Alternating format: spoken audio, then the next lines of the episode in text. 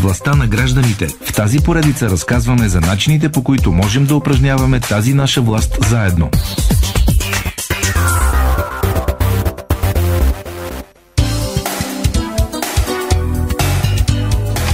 Рязко сменяме темата, както се казва в едни по-интелигентни предавания.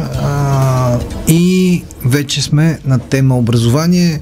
След мигрантите, макар че имат някаква връзка в интерес на истината, но това е друга тема наистина. А, във властта на гражданите днес ще говорим за образование, въпреки че много е тъпо, честно казано, кампанийното говорене за училище в навечерието на 15 септември, но а, във властта на гражданите или каквото можем заедно, винаги а, обсъждаме това е времето, в което това е времето, в което в сряда, всяка сряда разказваме а, и срещаме слушателите с неправителствени организации, инициативи и гражданска енергия, които променят средата. Днес а, мои гости в темата образование на фокус а, са Светлана Михайлова от Центъра за творческо обучение и Иван Господинов от Образование без раници което до някаква степен е образование без граници. Макар, че има и такава организация, ако не се лъжа. Образование без граници много ми харесва. А, вие сте менеджер общности и партньорство да, в Центъра за творческо обучение. А, здравейте, а вие сте един от създателите на, на Сдружението Образование без граници и председател на, Европейски, на управителния съвет. А, ще си говорим за дефицитите в образователната система и усилията на неправителствените организации, а, за да, да променят средата в училището. Надяваме се, че успявате. Да, бих казал, че да. А, особено, може би, последните 5-10 години неправителствения сектор, а, специално в сферата на образованието, мисля, че има много добри постижения а, това са неща, които се виждат на терен в училище, са ясни на учители, на ученици, така че винаги е хубаво едно училище да си има добри партньори, които да го подпомагат с малко допълнително. Нека подкрепа. да кажем и няколко думи за организациите ви. А... Много интересно това, което правите вие в Центъра за, за творческо обучение. Вие работите по създаването на а, така наречените Google училища, иновативни училища. А, колко училища вече има такива у нас? Трябваше до края на тази година да са 40, ако не се лъжа училища, които работят с Google и са разпознали технологията като водеща, а в България са много, около 500 образователни да. институции. Това, което може би е по-интересното, е, че има училища разпознати от Google като иновативни, да. като а, специални. Това са така наречените Google референтни училища, а, които в България са 16 да, на брой. По-интересното е, че в цяла Централна и Източна Европа са 16. Тоест за целия регион Страхотно. единствените Google референтни училища са в България. Това означава, че Google е признал на тези училища, че в тях има процеси, административни процеси или образователни процеси, които се случват чрез технологиите по изключително смислен начин и в тези училища наистина на лице е трансформация изцяло на мисленето, подходите, преподаването, съдържанието и присъствието на учениците. Това е нов модел образователен процес всъщност, нали? Той съчетава технологии, свободно общуване, а, индивидуално, физическа среда, всичко това в едно. Точно така, винаги технологията не е просто устройството, това е цяла концепция и как тя присъства в училищната среда. А, присъствието на технологиите в училище не е новост. Това, което е по-важното да се каже и е по-ново е това а, как се използват технологиите, как учениците боравят с тях. Един от най-съвременните модели за работа с технологиите е модел едно към едно, което е устройство за всеки ученик, да. защото отдавна не е проблем в голяма степен, разбира се, е малко по-генерално казано, но на наличието на технологията. По-ва... Тя е в ръцете ни ежедневно. А, по-важното е как тази технология има добавена стойност към образователния процес. А, не е просто прекарване на а, време пред екрана, не е просто м- хаотично присъствие в интернет, а къде е образователният процес за ползването на технологията и какво повече може да ни даде от процес без технология. А, да отидем в други светове, които са и световете на съвременните деца. Кажете сега за образование без граници. А, вие работите а, м, така, опитвате се да превеждате и адаптирате най-добрите в света безплатни образователни ресурси и да подкрепяте и ученици, и учители, и семействата им а, в а, така постигането на, на високи успехи в образованието.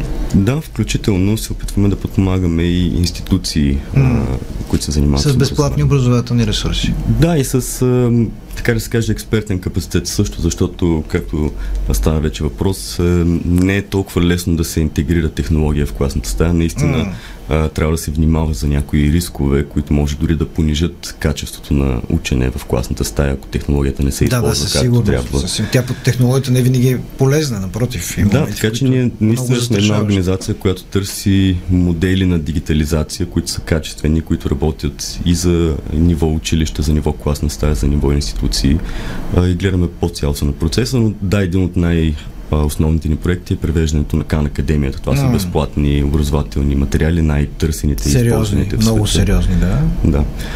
А, и също така много залагаме и на обучения а, с учители. А, това е много важно и както преди малко си говорихме, не стига времето а, за разговори в обученията също не стига времето. Наистина има много, много а, специфики, които трябва да се вземат. Никога не стига времето.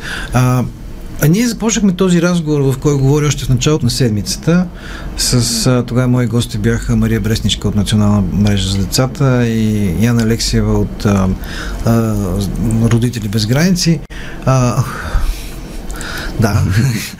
а, става дума за това, че на 21 септември а, ще бъде проведен поредния предизборен дебат а, за образованието.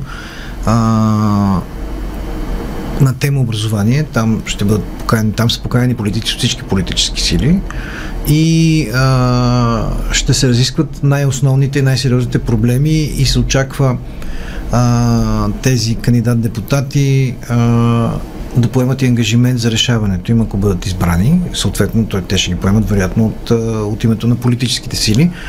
А, вие, а, вие сте един от организаторите образование без граници на този дебат.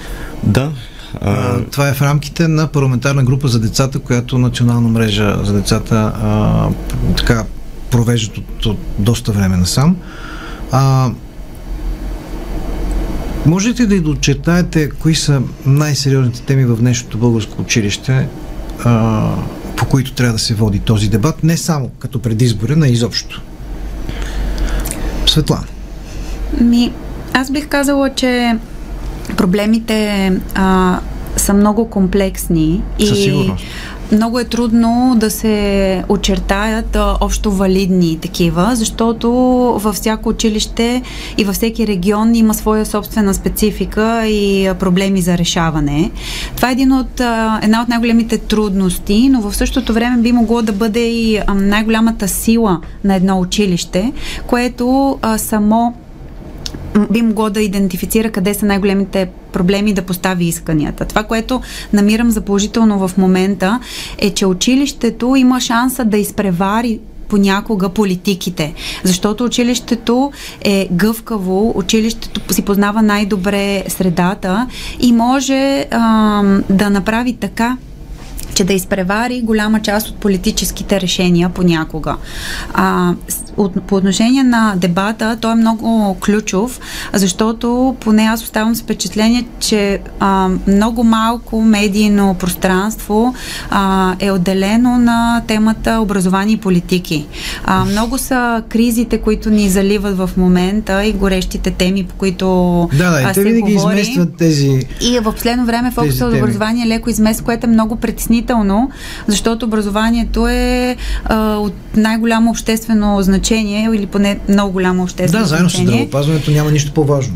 А, именно и, например, политическите програми на партиите, това, което те предлагат като политическа визия, а, много често стават в страни, доста неразбрани, макар понякога да пише доста предснителни неща в тях. А, от най-съществено значение, ако трябва да го генерализираме, е това какво може да направи държавата, така че да гарантира всяко дете а, да бъде в училище и да получи достатъчно качествено образование, което да включва знания, умения, нагласи, така че детето, когато излезе от училище в 12 клас, да може да бъде гражданин, свободен, достоен, участващ в държавата, в която живее. Така бих се опитала да генерализирам проблема. Добре, имаме, имаме дефиниция. До някъде дефиниция. може да я ползваме. Господин Господинов, според вас, кои са най-сериозните проблеми в училището, по които трябва да се говори на този дебат? Аз, най-сериозните теми. За мен лично това би било темата ам, колко са, къде са и какви са пропуските, които останаха след COVID-пандемията и прекъсването на образователния процес и накъсването на процеса. А, мисля, че това е въпрос, който засяга в момента целия свят и не мисля, че се говори достатъчно ясно по него. На мен поне лично не ми е ясно наистина колко са пропуските. А, дори за моите класове, в които преподавам, аз преподавам философия и гражданско образование а, и, на, и там ми е може би даже трудно да преценя. Така че а, може да се окаже след време, че е късно, ако не сме започнали да говорим за, за, по този въпрос. А, също така как ще се възвръщат а, тези пропуски, как ще се наваксват. А, и, и нещо друго, което си мисля, социалните и емоционалните умения на учениците, изобщо емоционалното им състояние в училище. А, си мисля, че е тема, която така лесно се пренебрегва предвид някакси по-страшно звучащи теми, като ниски успехи, училища, които, а, в които няма ученици на матурите, които завършват с а, повече от 2-3. така че това биха били две теми, които според мен трябва да засегнат а, говорителите в дебата. Те най-често са и ам, тези хора от партиите, които може би са най-вероятно да бъдат предложени за министри от съответните партии, ако са в позиция да го направят. И също ам, Миналата година дебата беше много добър, бих казал. Може би именно защото не беше в широката публичност, а беше наистина за малка група от хора, Сега ще бъде отворен за... Той миналата година беше да. отворен, но просто не толкова популярен а, и беше най-вече сред учители, хора от неправителствен сектор. А, и, и си мисля, че беше най-добрият дебат изобщо за сезона политически дебат. То нямаше и много други политически дебати тогава. А, какви ангажименти очаквате да поемат а, тези хора, които ще участват там? А, и, и, и втори въпрос към него. Смятате ли, че като ги поемат, ще ги изпълнят след това? Защото всеки може да поеме всякакъв ангажимент, ама ако не го изпълни след това. Светлана? Ами, аз си представям, че ще бъде много трудно и предизвикателно м- това какво ще обещаят и как ще го изпълнат предвид цялостната Вижте, у нас всеки всичко обещава. Да, а, това е риск. Това да не го който да е добре да не поемат, мен. защото не е лесно. А, много са въпросите, които стоят. Ето пак нещо, което стои малко в страни нали, от ежедневната работа, но дори е връзка с предната тема, например, къде са украинските деца в системата, mm. как влизат. А, така че предизвикателствата и проблемите за решаване са много. Постковидните пропуски, както Иван каза, това е огромна тема, изследвания.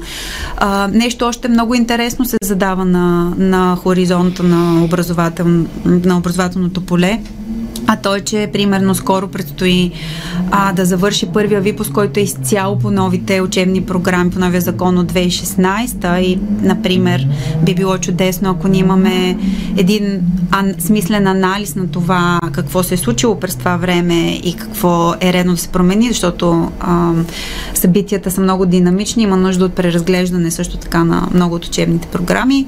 А, така че посоките са много и обещанията, които биха могли да бъдат дадени са много. А, въпросът е след това да има визия и, и желание да се променят неща за по-добро, което често е най-трудното. Смятате ли, че трябва да бъдат давани обещания изобщо по време на предизборни дебати или да бъдат, да бъдат поемани ангажименти? Ами, аз бих казал, че да, все пак е, даването на обещания е поемане на отговорност. Сега дали трябва да се поема отговорност в публичната комуникация, разбира се, бих mm. казал, че да. Но аз не бих гледал или не бих се надявал на определени а, обещания. По-скоро за мен би било важно как се правят тези обещания. Тоест дали човек, който прави това обещание достатъчно добре и в дълбочина разбира какво казва. А, и, тоест вдъхва ли доверие този човек, че може да, да, не четене да направи това, което... Не с разбиране, а говорене с разбиране в този този да, случай така се получава. Май. А, така че да, за мен би било важно с какви аргументи се правят тези обещания, защо се правят и този човек, който може така по-ясно да си обясни, според мен би трябвало да заслужи малко повече доверие. Впечатление от предишния дебат, организиран миналата година, тук Мария Бресничка каза, че тяхната идея, въобще вашата идея на организаторите е била подобни дебати да бъдат организирани на 4 години, какъвто е цикъла на парламентарните избори. У нас обаче напоследък се случва много често, много често да се случват тези дебати.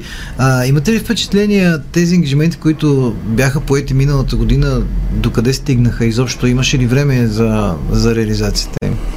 А, по-скоро е нямало време. Не се сещам в момента да, да може да се направи някаква равносметка специално, но а, на дебата все пак се коментираха големи структурни проблеми. А, бих се очудил, ако се върне сега назад. Аз продължавам наистина... да се изненадвам а, от, а, от това бездействие на държавата. Това говорихме и в, а, и в понеделник. А, тук а, има някои неща, които биха могли да бъдат решени много лесно и а, не струват скъпо. Няма да давам примери, защото те са много, но всъщност тези неща, за които говоря, това са приоритетите пред българското общество и пред всяко едно общество. Основно, основният от тях са децата не може 15 години, както каза Мария Бесничка, а по- вероятно и много повече, да се дъвчат едни и същи теми, едни и същи проблеми, които никой не се опитва да реши или се опитва да ги реши частично или на парче или в предизборни кампании, спомняте. И никой да не се заеме с една централизирана, с едно централизирано решаване на тези проблеми. То трябва да започне отгоре надолу и може да се случи. Това казвам лично мнение, защото това е част от журналистиката. А, смятам, че че е абсолютно престъпно това бездействие и, и, и само непрекъснато преливаме от пусто празно. Това е моето мнение, разбира се. Може да не сте съгласни с мен. Вие какво мислите, Светлана, по този въпрос? Ами, за мен е един от а, така сериозните неща, които ме кара да понякога да се ядосвам много, е именно липсата на една цялостна картина. А, много характерно е а, така мисленето на парче, а, за съжаление, в различни политики mm. нали, от а, а, нашия живот и в образованието също. Но обикновено това да закърпиш една дупка или да решиш един временен проблем по един скълъпен начин, а, в дългосрочен план не, не може да сработи. А, затова а, цялостната визия е много важна. А, Например, ако трябва да просто да добави от палитрата така, от проблемни а, места в образованието, е, че от години наред се говори за а, изработване стратегия за качеството на образованието, какво е качествено образование а, изобщо. А, няма заход в тази посока сериозен. И поради тази причина ние много трудно и една ежедневна база може да се лутаме изобщо за това какво е добро и качествено образование. Какво означава това? А какви са критериите, с които а, си служим, за да го измерим или въобще обърква. А, така че да, а, за мен лично един от най-големите проблеми е а, разнопосочното и леко хаотично движение без а, голяма концепция. Mm. Да. Тук сега чета и в понеделник го прочетохме това на, на страницата на Национална мрежа за децата. Ще ви моля да го коментирате накратко. 46% от 15 годишните ученици у нас са практически функционално неграмотни. Вие сте директно в час с децата, преподавате. Такива ли са вашите впечатления? Това е близо половината, това са близо половината от учениците. Да, като не бих задължително нарочил учениците специално, като цяло обществото не, не. е с ниска да, точно така, но това е извадка. Не? Да. Въпросът е, че ако това, че обществото ни е с, че, че е функционално неграмотно почти половината, трябва ли и, и, и наследниците на, на, на родителите, това бъдещето, както се казва, и то да бъде също така функционално неграмотно. И вината със сигурност не е само в образованието. Е, сега разбира се, трябва да гледаме по-оптимистично. Да, да, целта е в бъдеще да няма а, функционална Аз грамотност. казвам, а, че цитирам, едни от, това са основните проблеми, които са извадени от на, Национална мрежа за децата а, като най-належащи за, за децата. Това е един от тях. Да, дори този проблем на мен ми звучи много сериозно, но не мисля, че все още на българското общество му звучи достатъчно сериозно. Може би това е проблема. А, наистина, трябва да си дадем сметка. Това означава, че половината от българските деца имат проблеми да се справят с задачи, които а, са много по-близко до реалния живот, отколкото до формалното учебно а, съдържание. Тоест, те може да са добри в това да четат учебника и след това mm. да получават оценки в час. Това, това не означава, че са функционално грамотни. И за съжаление, системата не очаква това от учениците или поне го очаква в много, да, в много малка степен. Имам предвид а, матурите и начините по които се структурират mm. изходните тестове. Нали, това е важно, за да може и учителя да, си, да е по-целенасочен в това да преподава за функционална грамотност. А, така че нещата са наистина структурни, наистина трябва някой с визия да, да работи по тези проблеми. А, това, което имаме в момента като решение на парчето, обикновено е с визия, че ние изоставаме спрямо, да, да речем, да, е западните винаги, да. държави, но ние нямаме друга мечта за българското образование в момента, освен да настигнем някакви други образователни системи. Време е за реклами. След това ще минем в една по-приятна тема. където също ще говорим. А, имаме достатъчно време. Сега ще чуем и реклами и след това продължаваме. Властта на гражданите. В тази поредица разказваме за начините по които можем да упражняваме тази наша власт заедно.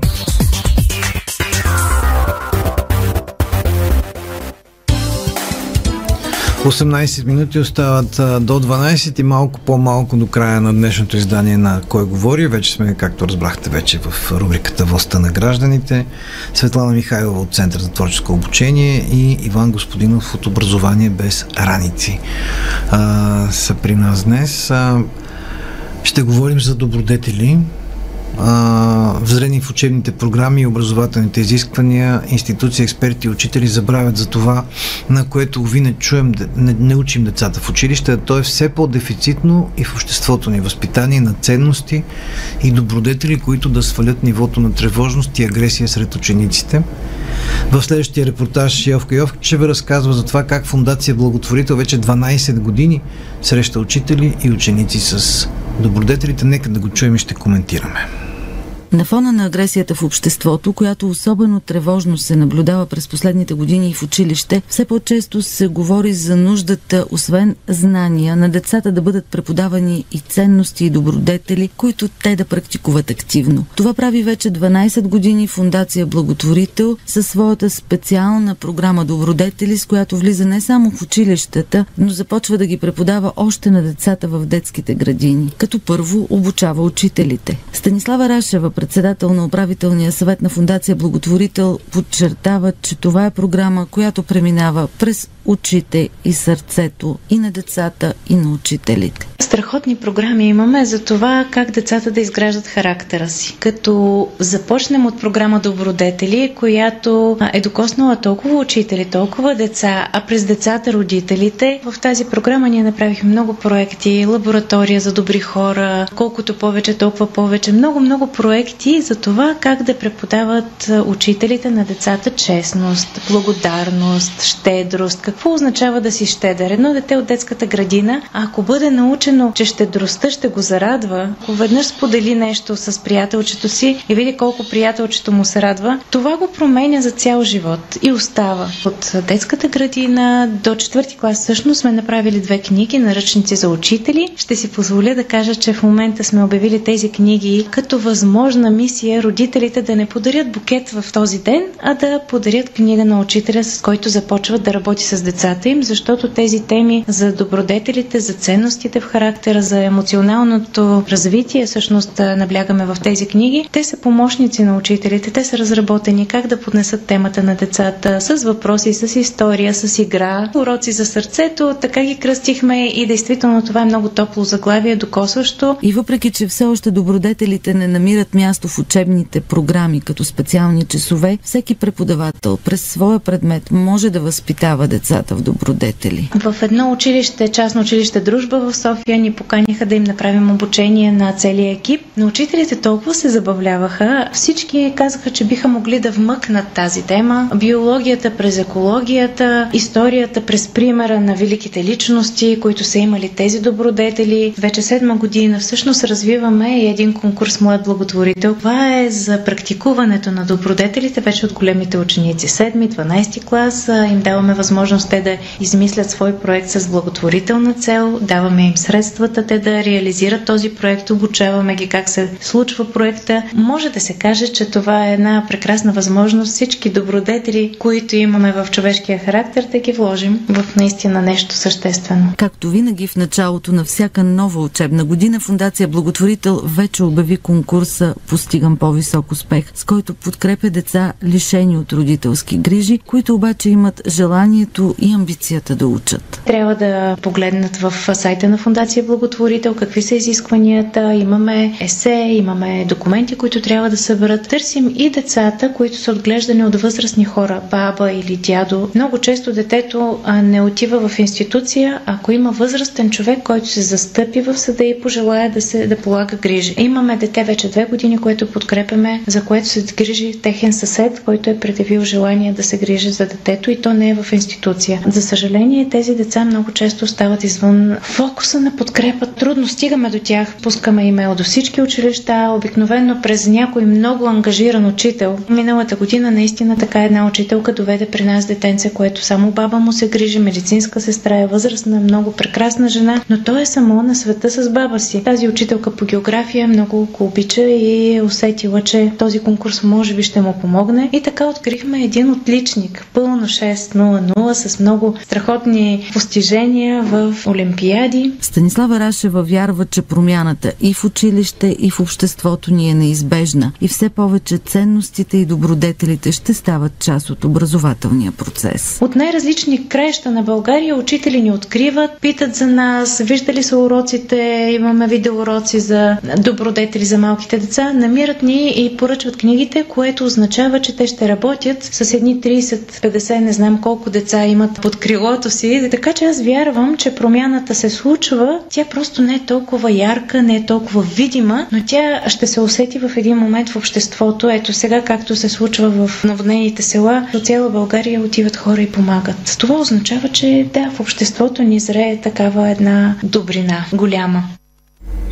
Прекрасен репортаж на прекрасната Йовка Йовчева а, и прекрасна тема.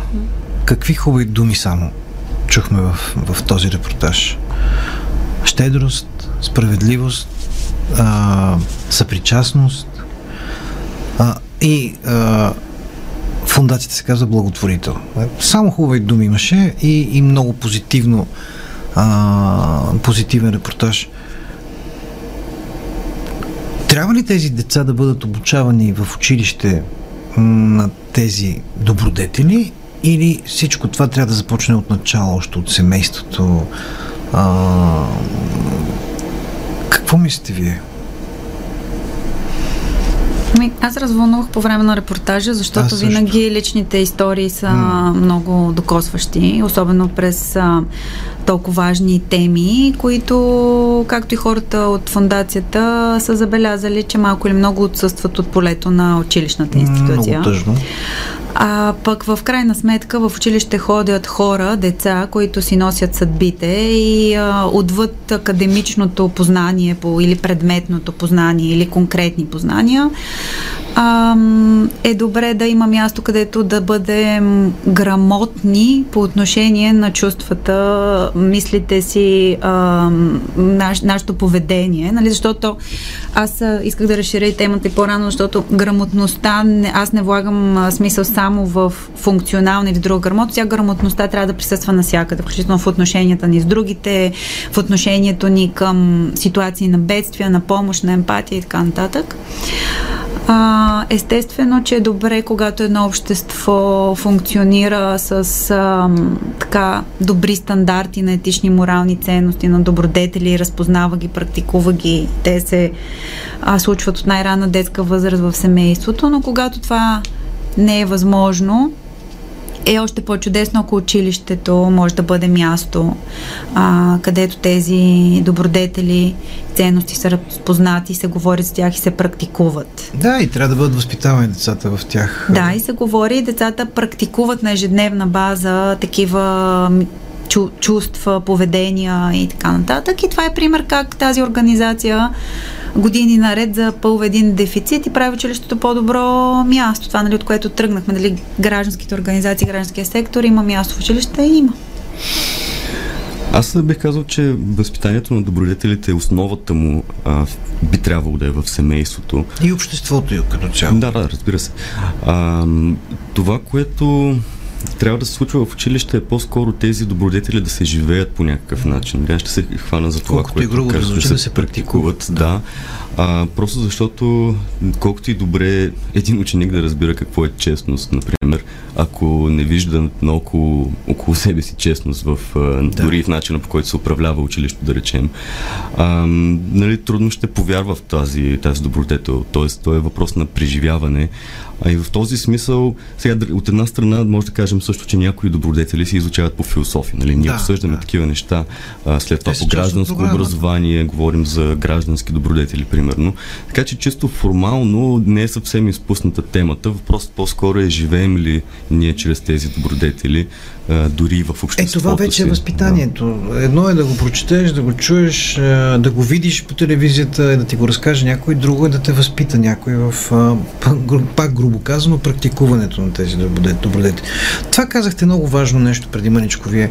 А, гражданските организации които а, така успяват по някакъв начин да променят и образователния процес, защото това де-факто е промяна на, на образователната система. До сега такова нещо не е било, а, не е било правено у нас. Сега те първа започва а, или поне продължава маничко и се надяваме, че то ще, а, ще проникне в цялата образователна система. А, до каква степен граждански сектор може да повлияе на институциите и да прокара нужните образователни промени, т.е. промени в образователната система? Ами гражданския сектор може да повлияе на политическо Успява ниво, но само тогава, когато има един добър диалог и има ясно зададена обща цел. А, това може да е едно успешно партньорство, а, защото в гражданския сектор има а, много експерти, много хора, а, които могат да свършат някаква работа, която, примерно, държавата в момента не може. И това е нормално, защото държавата не може да свърши всичко. Така че въпрос на партньорство. А, може да повлияе на ниво политики. И другото, което може да направи гражданския сектор е да повлияе на индивидуално личностно ниво, това, което чухме в репортажа. Mm. Нали, такива организации много често са ключови за това един конкретен човек в една много сложна, конкретна ситуация да получи необходимата подкрепа, което пък не винаги училището е способно да, да окаже. А, така че за мен а, успешната формула е партньорство и баланс а, так, и разговори нали, с една обща цел, а, кое, къде и как може да, а, да бъде свършено, така че в крайна сметка, кое е най-важното, нали, пак се вършим там децата, да получат а, едно образование и едно един училищен опит, защото това са 12 години най-ключовите от живота на детето, където е прекарва по цял ден. Нали? Най-ключовите е... от живота на всеки човек? Да, а, на човека и, и детето е там цял ден. Това е едно огромно време. Mm. А, което ако... Не случайно така определено и не случайно така се практикува в целия свят развит точно тези 12 години да бъдат прекарани точно по този начин. А, и ако всичко работи нормално, след това няма да има 46% функционално неграмотни граждани, които излизат от училищата. А, но да се надяваме, че натам върват нещата. вашата организация Образование без граници успява ли да намери така доброто партньорство и добрия баланс а, в работата си с а, властите, с училищата? Да, а, бих казал да, не е задължително лесно, разбира се, защото всяка една иновация носи дискомфорт със себе си и допълнително работа и за институциите, и за някои училище, да речем също. А, но трябва да си дадем сметка, че това е един доста дълъг процес, в който наистина гражданите си имат а, своята роля. Нали, като говорим за гражданския сектор, май трябва да си казваме от време време, че това са все пак гражданите, не е някакъв Е, отделен да, сектор, че много често звучи Той затова се казва че- граждански. че е различно нещо от обществото, гражданския сектор, но в този смисъл ам, НПО сектора с какъв с какво може да помага, най-често а, си мисля, че ам, неправителствените организации имат много добър достъп на терен до проблемите на места, където държавната администрация, да речем, Имам чувство, а, че, неглижирала че малко ги забелязвате по-добре и така ги, а, ги откроявате проблемите много повече, отколкото а, администрацията. Ами да, просто доста не турмоза тези проблеми от една страна. От друга страна, ако говорим за образованието, и с учители много често си говорим и постоянно тези неща са ни на фокус, т.е. не се занимаваме толкова абстрактно а, с тези проблеми, колкото предполагам, че понякога една държавна администрация все пак а, се занимава по-абстрактно, по-формално с проблемите на, на документално да, ниво, така да се каже, и- докато н- ние се занимаваме по-скоро на, на четири очи, така да понякога, дори. според мен, прозира и нежелание за формулиране на проблемите, защото Да. това отваря допълнителна работа. Да, да, да, със сигурност е така. Ами добре, имате ли още нещо да ни кажете? Тя темата е много широка. Аз исках да ви задам още въпроси. Времето, както се разбрахме в самото начало, няма да ни стигне. А може би трябва да предложим предаването да бъде цял ден. С удоволствие ще дойдем. Ами освен да пожелаем, а, все да, пак е на 15 добър час, септември. Утре е 15 септември, след няколко Да. часа, както се казва. След няколко часа много сили и на директори, и на учители, И на родители, и, и, на, на родители, а, и на ученици да, Да. има една спокойна година, учебна година. По възможност само с а, присъствено обучение. Да. Или ако се налага онлайн, то да бъде достатъчно добро. М. Да се пожелаем и а, да, с повече добродетели, с повече хубави преживявания. В крайна сметка, училището има и добавена вие стойност. казахте, че сте бивш учител. Има ли бивши учители? Аз не мисля, че има. Ами, може би няма, защото продължавам да получавам м, така понякога и забавни коментари по този повод, така че най-вероятно Аха, разбирам аз на каква посока са коментарите. Добре, вие сте настоящ учител. Да. Утре ще посрещнете учениците в училище. Да, а, и доста се вълнувам. Надявам се, че и те се От вълнуват. колко години сте учител? Вие сте били в за програмата заедно в час. От 2014 започнах. 8 години продължавате да се вълнувате. Да.